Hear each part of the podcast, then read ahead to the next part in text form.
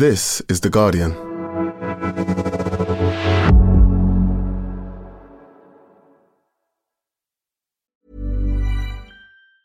A lot can happen in three years, like a chatbot may be your new best friend. But what won't change? Needing health insurance. United Healthcare Tri Term Medical Plans, underwritten by Golden Rule Insurance Company, offer flexible, budget friendly coverage that lasts nearly three years in some states. Learn more at uh1.com. Looking for your next great podcast?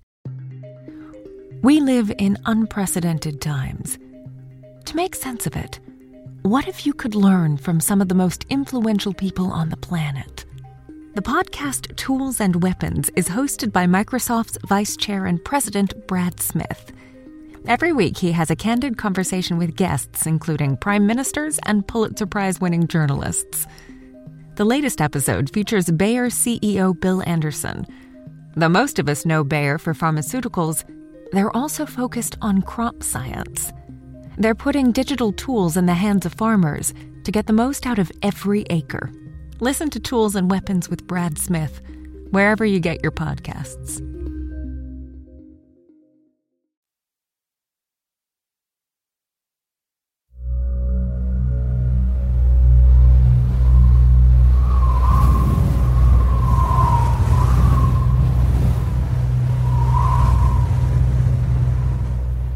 First, it was Storm Dudley. It's really during Wednesday afternoon that winds pick up across many parts of the UK, but particularly central and northern areas. Thousands of people were left without power in parts of northern England, and train lines were shut down across Scotland. Well, today, of course, is all about Storm Dudley. Things have gone quite quiet out there after some gusty weather this morning in central and southern areas, but much quieter now. And then, on Friday, Storm Eunice arrived. Well, if the predictions are right, it could be damaging to say the least. Gale force winds have prompted an amber uh, warning here for the last couple of hours, meaning there is a risk to life. Bringing with it more than 80 mile an hour winds, Eunice caused death and injury, pulling down trees, roofs, and even church spires. It also grounded much of our transport, although not some of the brave pilots attempting to land at London's Heathrow Airport. Easy, easy, easy, easy. Go on, son. Oh, okay, tippy toe. Is it too cold? Yeah! Big swing, man! Whoa!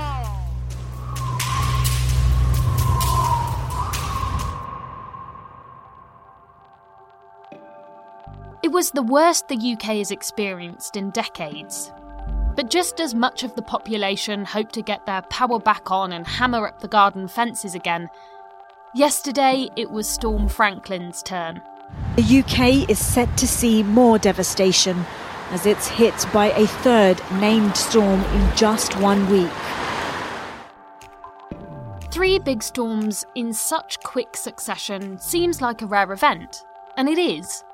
But with the climate crisis causing havoc to our weather systems, could we expect this to happen more often? And could the storms get much worse?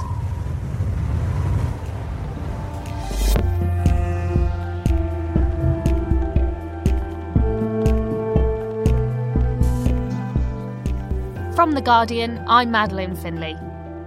And this is Science Weekly.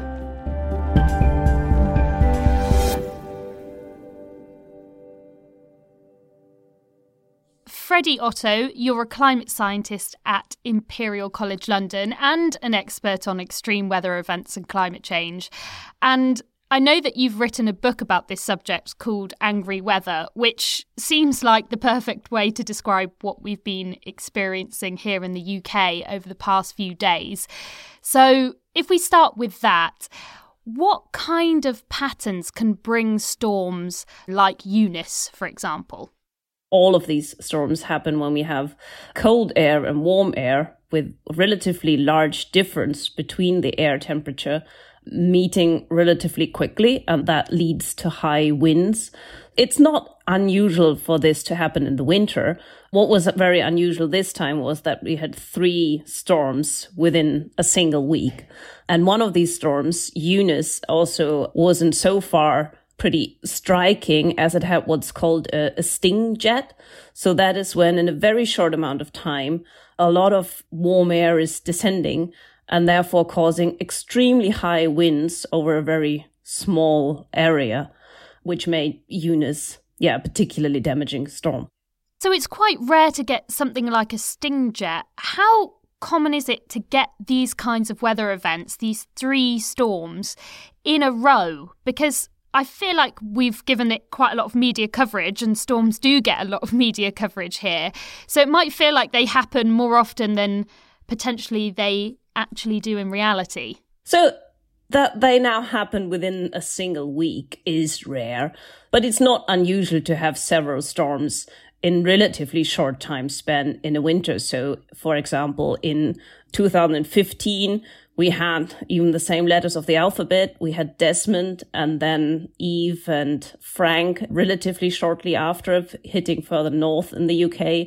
But as you said, it always gets a lot of media coverage because these storms with high winds and often a lot of rainfall and then storm surges cause a lot of damage and the damage is also very immediate unlike with, with heat waves where where we only really see the losses and damages month after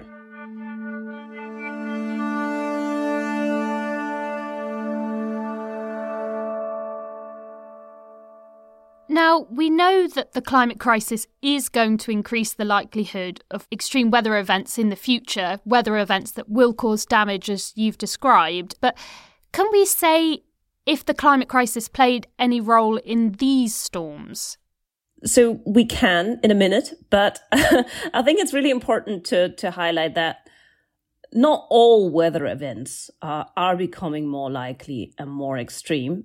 It's mainly heat waves and also heavy rainfall events that are um, the types of extreme events that already have become more likely and more intense. So one type of event that has not become more extreme or more intense and likely because of climate change are actually these kind of windstorms, which we have seen this last week, at least when you look at it from the wind point of view. So when we look at observations of wind speeds, there's no increase in the wind speeds in the UK. There's one exception, and that is for these sting jets, which we had with Eunice, there are some studies that suggest that they might become more frequent towards the end of the century if global mean temperature get really high.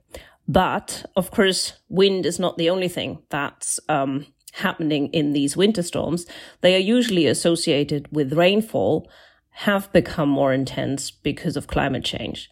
And then also because sea levels are higher, storm surges are higher, and this means these storms are more damaging than they would be without climate change. So we're able to say that storms generally will be more damaging perhaps because of the rainfall and the sea level rises in the future. How challenging is it to link particular weather events to the climate crisis? Because you're one of the leaders of the World Weather Attribution Initiative, which tries to figure this out.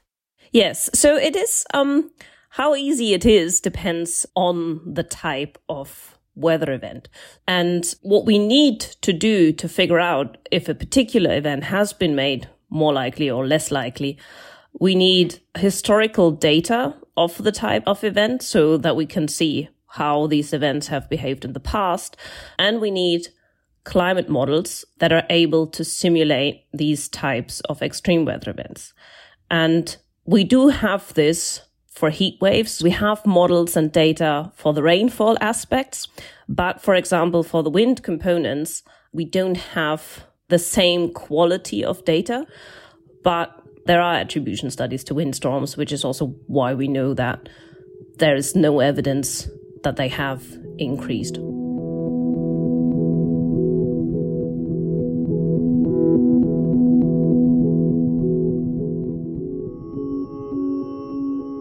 let's get on to other places around the world because it feels a bit strange to say in the midst of a storm, but here in the UK, our weather is pretty mild compared to a lot of places. Is the climate crisis going to make storms worse elsewhere? Where could be badly hit in the future?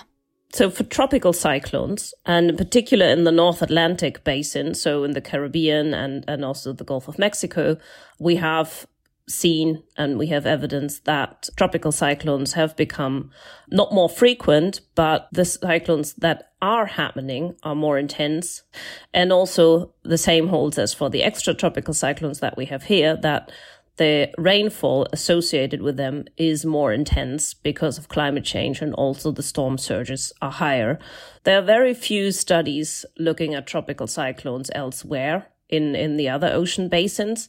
So, for example, Madagascar and Mozambique have both been hit by tropical cyclones within the last month, but we are still trying to get the data to be able to do this study.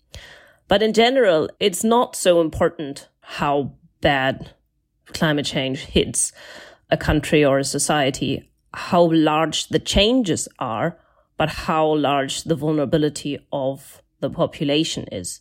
And that is often very different in, lower income countries than in high income countries like the UK.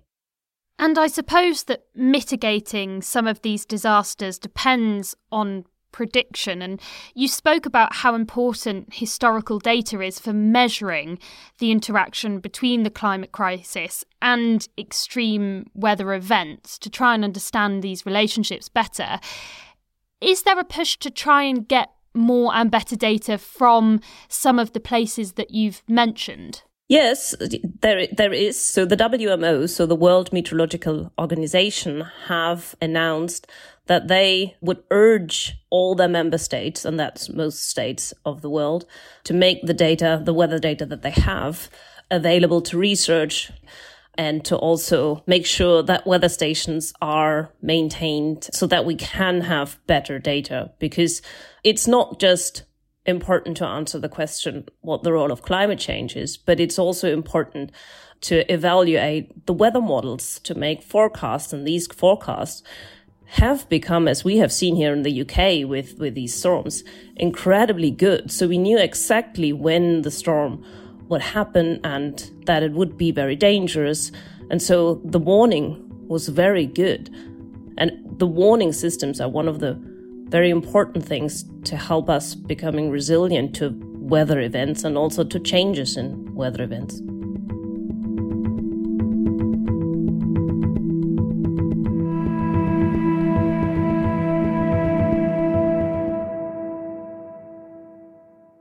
And Freddie, how do we become more resilient in the future from the impacts of the kind of extreme weather events that you've described?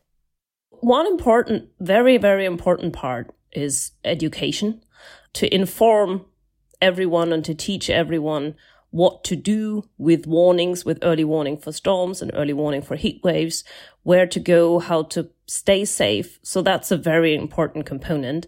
And then, of course, we have to make sure that our cities are built in a way that helps us to be more resilient to weather extremes. In this part of the world, it means we have to have more green spaces. We have to have better insulated houses, not building in floodplains. So these are things that everywhere in the world we need to do to deal with the changing weather. Freddie, thank you so much for joining us today on the podcast. It's been really fascinating. You're welcome. Thanks again to Freddie Otto. Now, there's never a quiet time in politics, but it feels like increasingly there is so much to talk about, which is why we're changing up our podcast, Politics Weekly. Now you can enjoy the best Guardian political reporting in two new podcasts.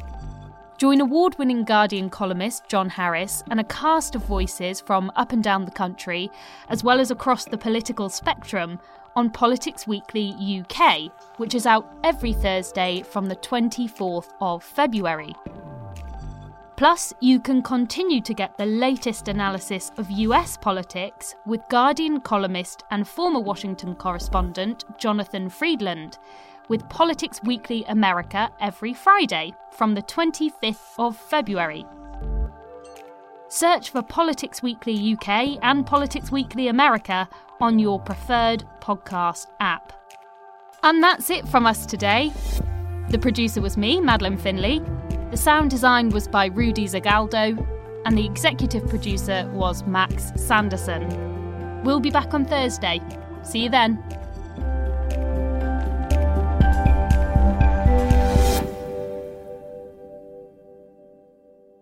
This is The Guardian.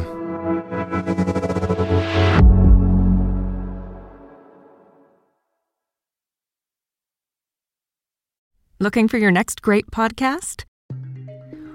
We live in unprecedented times. To make sense of it, what if you could learn from some of the most influential people on the planet? The podcast Tools and Weapons is hosted by Microsoft's Vice Chair and President Brad Smith.